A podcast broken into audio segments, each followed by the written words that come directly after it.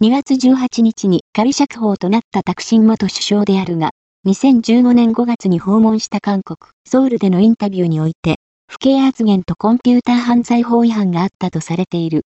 このため、警察庁技術犯罪制圧課は、19日、元首相を検察庁に身柄送検した。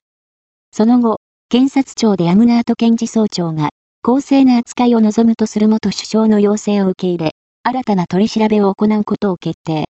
元首相は、50万バーツの保証金を支払って保釈となり帰宅が許され、4月10日午前9時に検察庁に出頭して、検事総長の決定を聞くよう指示された。